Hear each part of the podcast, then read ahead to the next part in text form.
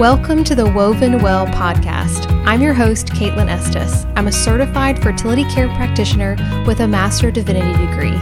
Each episode will cover a topic that helps educate and empower you on your fertility while honoring the deep connection your fertility has with your faith. Let's get started. Welcome back. Today's topic is one that I get asked about all the time, maybe even on a weekly basis, and for good reason. It's how to advocate for yourself in the doctor's office, specifically as it relates to asking good questions. So, knowing how to advocate for yourself is important in a variety of settings, not just the doctor's office. But of course, we focus a lot on fertility and women's health, so the doctor's office comes up a lot. But the doctor's office is also this unique environment because the person you're speaking with isn't a friend or a colleague or a coworker, but an assumed expert in their field. And that can feel intimidating. You know, you're walking in with a lot of respect for these professionals. Um, you trust them to know more about medical issues than you do. You know, th- that's why we're there. And so we start wondering what if I don't know what I'm talking about? Or what if my questions are really silly?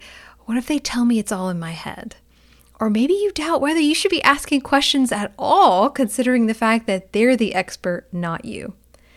But what you have to offer is incredibly important. Yes, you value the years of study and hard work that they put into their education and profession.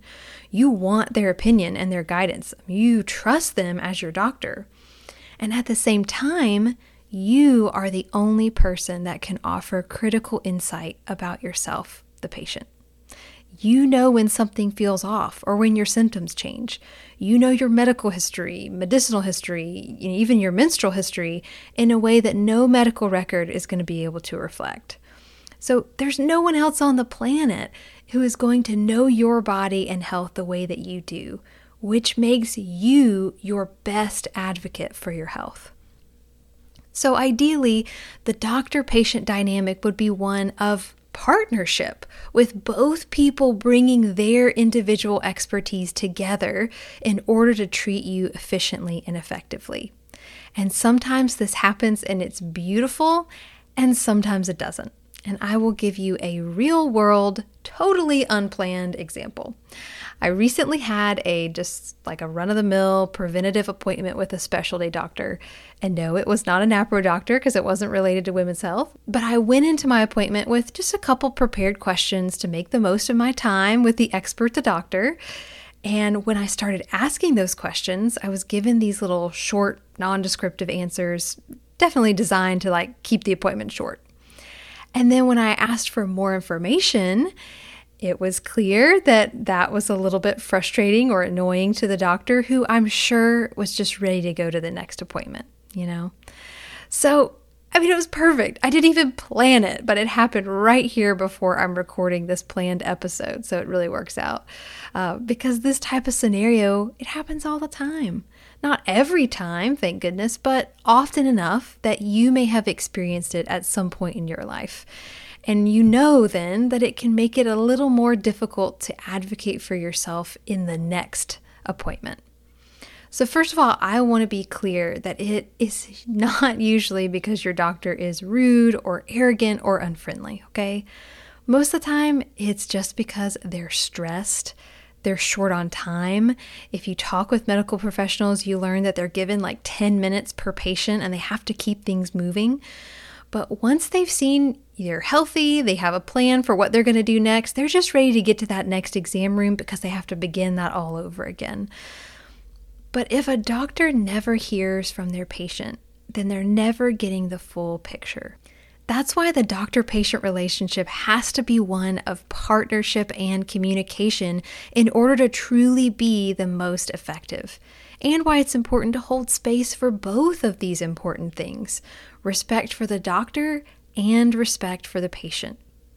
Which leads us into a few tips that we've come up with on asking good questions during a doctor's appointment.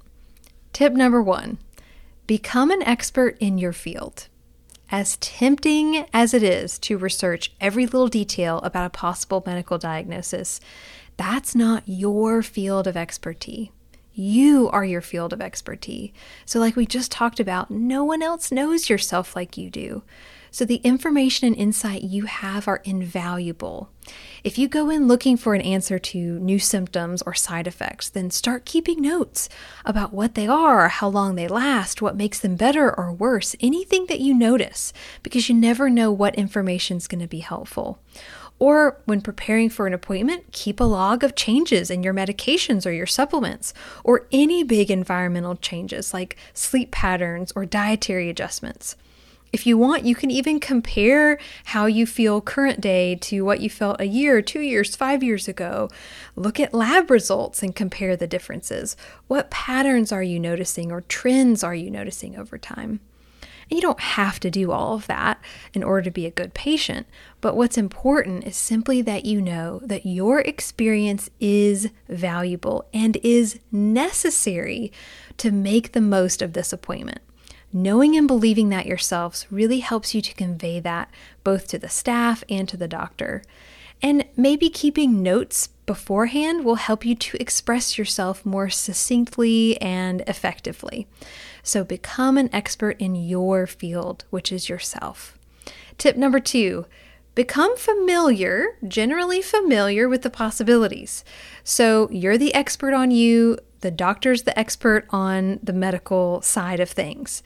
But I do think it is helpful to be familiar with what the medical possibilities are. So it's too much pressure to try to take all of it onto yourself. But in order to advocate for yourself through asking good questions, it's usually helpful to have a general understanding of the topic and the possibilities. This leads us to tip number three prepare your key questions ahead of time. This is super helpful not only to yourself in helping you remember what your questions are, but to your doctors too. Even the kindest doctors are going to be a little rushed for time, so having your questions ready beforehand really helps you both. So here's an example. If you've been experiencing symptoms and you're coming in in hopes of identifying a cause, You'll want to research your symptoms and any possible diagnoses ahead of time so that you can ask what they're testing for, how they plan to rule out other possibilities, maybe what treatments they suggest, and possible next steps depending on the lab results that you get. But it doesn't even have to be in a scenario where you've had time to research. Maybe you went into a routine appointment and they surprised you with, you're going to need to start a new medication. In fact, medications are a great example.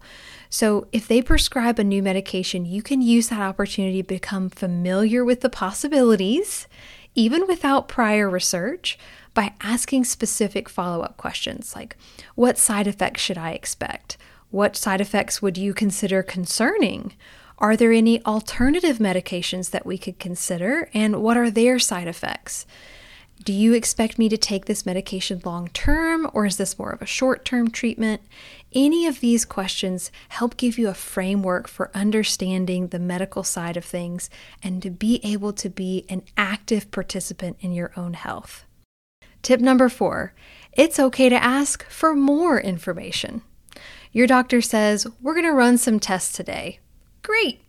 What results are you hoping for? What are our next steps going to be if they come back normal? What if they come back abnormal? It's okay to ask about next steps.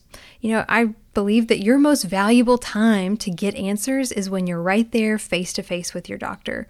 The same thing goes for if the answer to a question is maybe not as thorough as you were hoping for. If you're like me and you were given those short, little non descriptive answers, but you need a little bit more, don't be afraid to ask the follow up. Can you explain that to me? Or I'm not familiar with that term you use. What does it mean? Or maybe, you know, you just said A, B, and C. Can you tell me why that is? It can be intimidating in these situations to just get these questions out or to be prepared to ask the questions. That's why tip number five is often really helpful. Practice advocating for your needs. Advocating for yourself can sometimes feel intimidating when you're on the exam table and the doctor's moving efficiently through the appointment and you feel like your time is running short. So, practicing beforehand what you're going to say or how you'll handle a situation can really make a huge difference as far as comfort on your end. So, when you plan ahead, you can do things like let the nurse know that you have questions for the doctor so that when the doctor comes in, they're already briefed and they're ready to answer. Or you may choose to bring your notes or questions in on a piece of paper so that they can see that you have an agenda or you have topics that you'd like to talk about during your time together. You may even want to actually practice what you'd say if they're on their way out and you haven't had a chance to ask your questions yet. You know, I could see you're getting up to go, but I do have two more questions for our time together. Or I'd mentioned this to the nurse, but I do have a topic that I'd really like to discuss today. Most of the time, these doctors will sit right back down and want to hear your questions. They know they're the expert in their field and they want to be helpful. After the appointment is over, there are still ways that you can be an advocate for yourself when it comes to the doctor. Tip number six be intentional to follow up. Doctors' offices see dozens of patients a day and they field who knows, dozens, hundreds, depends on the size of the office, I guess. Phone calls, faxes, email requests every day. So ultimately, you are still the best advocate for your care, even after the appointment. You can do this by finding out when they expect to get your lab results and then make a plan to call and find out what those results are or identify who it is that completes whatever next steps were established from the appointment. Maybe they need to send some orders, maybe someone needs to call in a prescription to your pharmacy. That way, if you know these next steps, if they don't end up happening for whatever reason, you know exactly who to contact in order to get that to happen. Many times, the answers that we're looking for don't actually come during the appointment, but afterwards when we've received some sort of results. So, being prepared for how to follow up afterwards really does make a huge difference. So, all of these tips are meant to be helpful no matter what doctor or doctor's offices you work with. The better relationship we can have with our medical providers, the better our care and the stronger our team. So, as patients, we want to do what we can to, of course, advocate for ourselves, but also to help our medical providers thrive because their thriving really does end up helping our thriving. But the same is true the other way around. You know, most doctors get into this work in order to help and to heal, and they know too that our thriving is their ultimate goal. So if you don't have a doctor that partners with you in this way, I'm just say consider finding one who does. Your voice is important.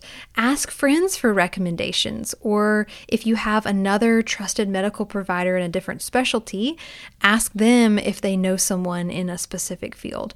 So, we talk about NAPRO doctors all the time on this podcast, but they're only in women's health. That doesn't mean that you couldn't ask them if they had a recommendation for a great dermatologist or orthopedic surgeon, or, you know, name your field. My final tip is this one no matter who you are working with or what your experience, be kind. To the doctors, to the nurses, to the front office staff, you do not know what a difference this makes, short and long term a lot of times we underestimate the effect that this has. And I will tell you, I used to work front office. You do not know what it will mean to that front desk for you to come in 15 minutes early with your paperwork done and your driver's license and insurance ready, okay? Or how appreciative your nurse is of you asking them how their day is, or telling them it's okay if you had to wait a little bit, or maybe having a printout of all your medications or supplements if you have a long list. Give each person you encounter grace and kindness as much as you can, and hopefully they're going to return that right back to you. I also think that this really helps our medical teams thrive in the long term. So it is very difficult to be in the medical profession, and we have so much respect for what they do. We want to help them do that well and give everyone the time that they need and maybe have a good environment in their office every day. So, I hope all of this has been helpful. I would love to hear your experiences. And if you have any other tips that you found that work well for you when it comes to asking questions in the doctor's office, I do hope to do a few more episodes similar to this in the future about other ways to advocate for yourself within the doctor's office outside of asking questions. So you can find us over at Woven Fertility on Instagram or submit it to our website. That's wovenfertility.com.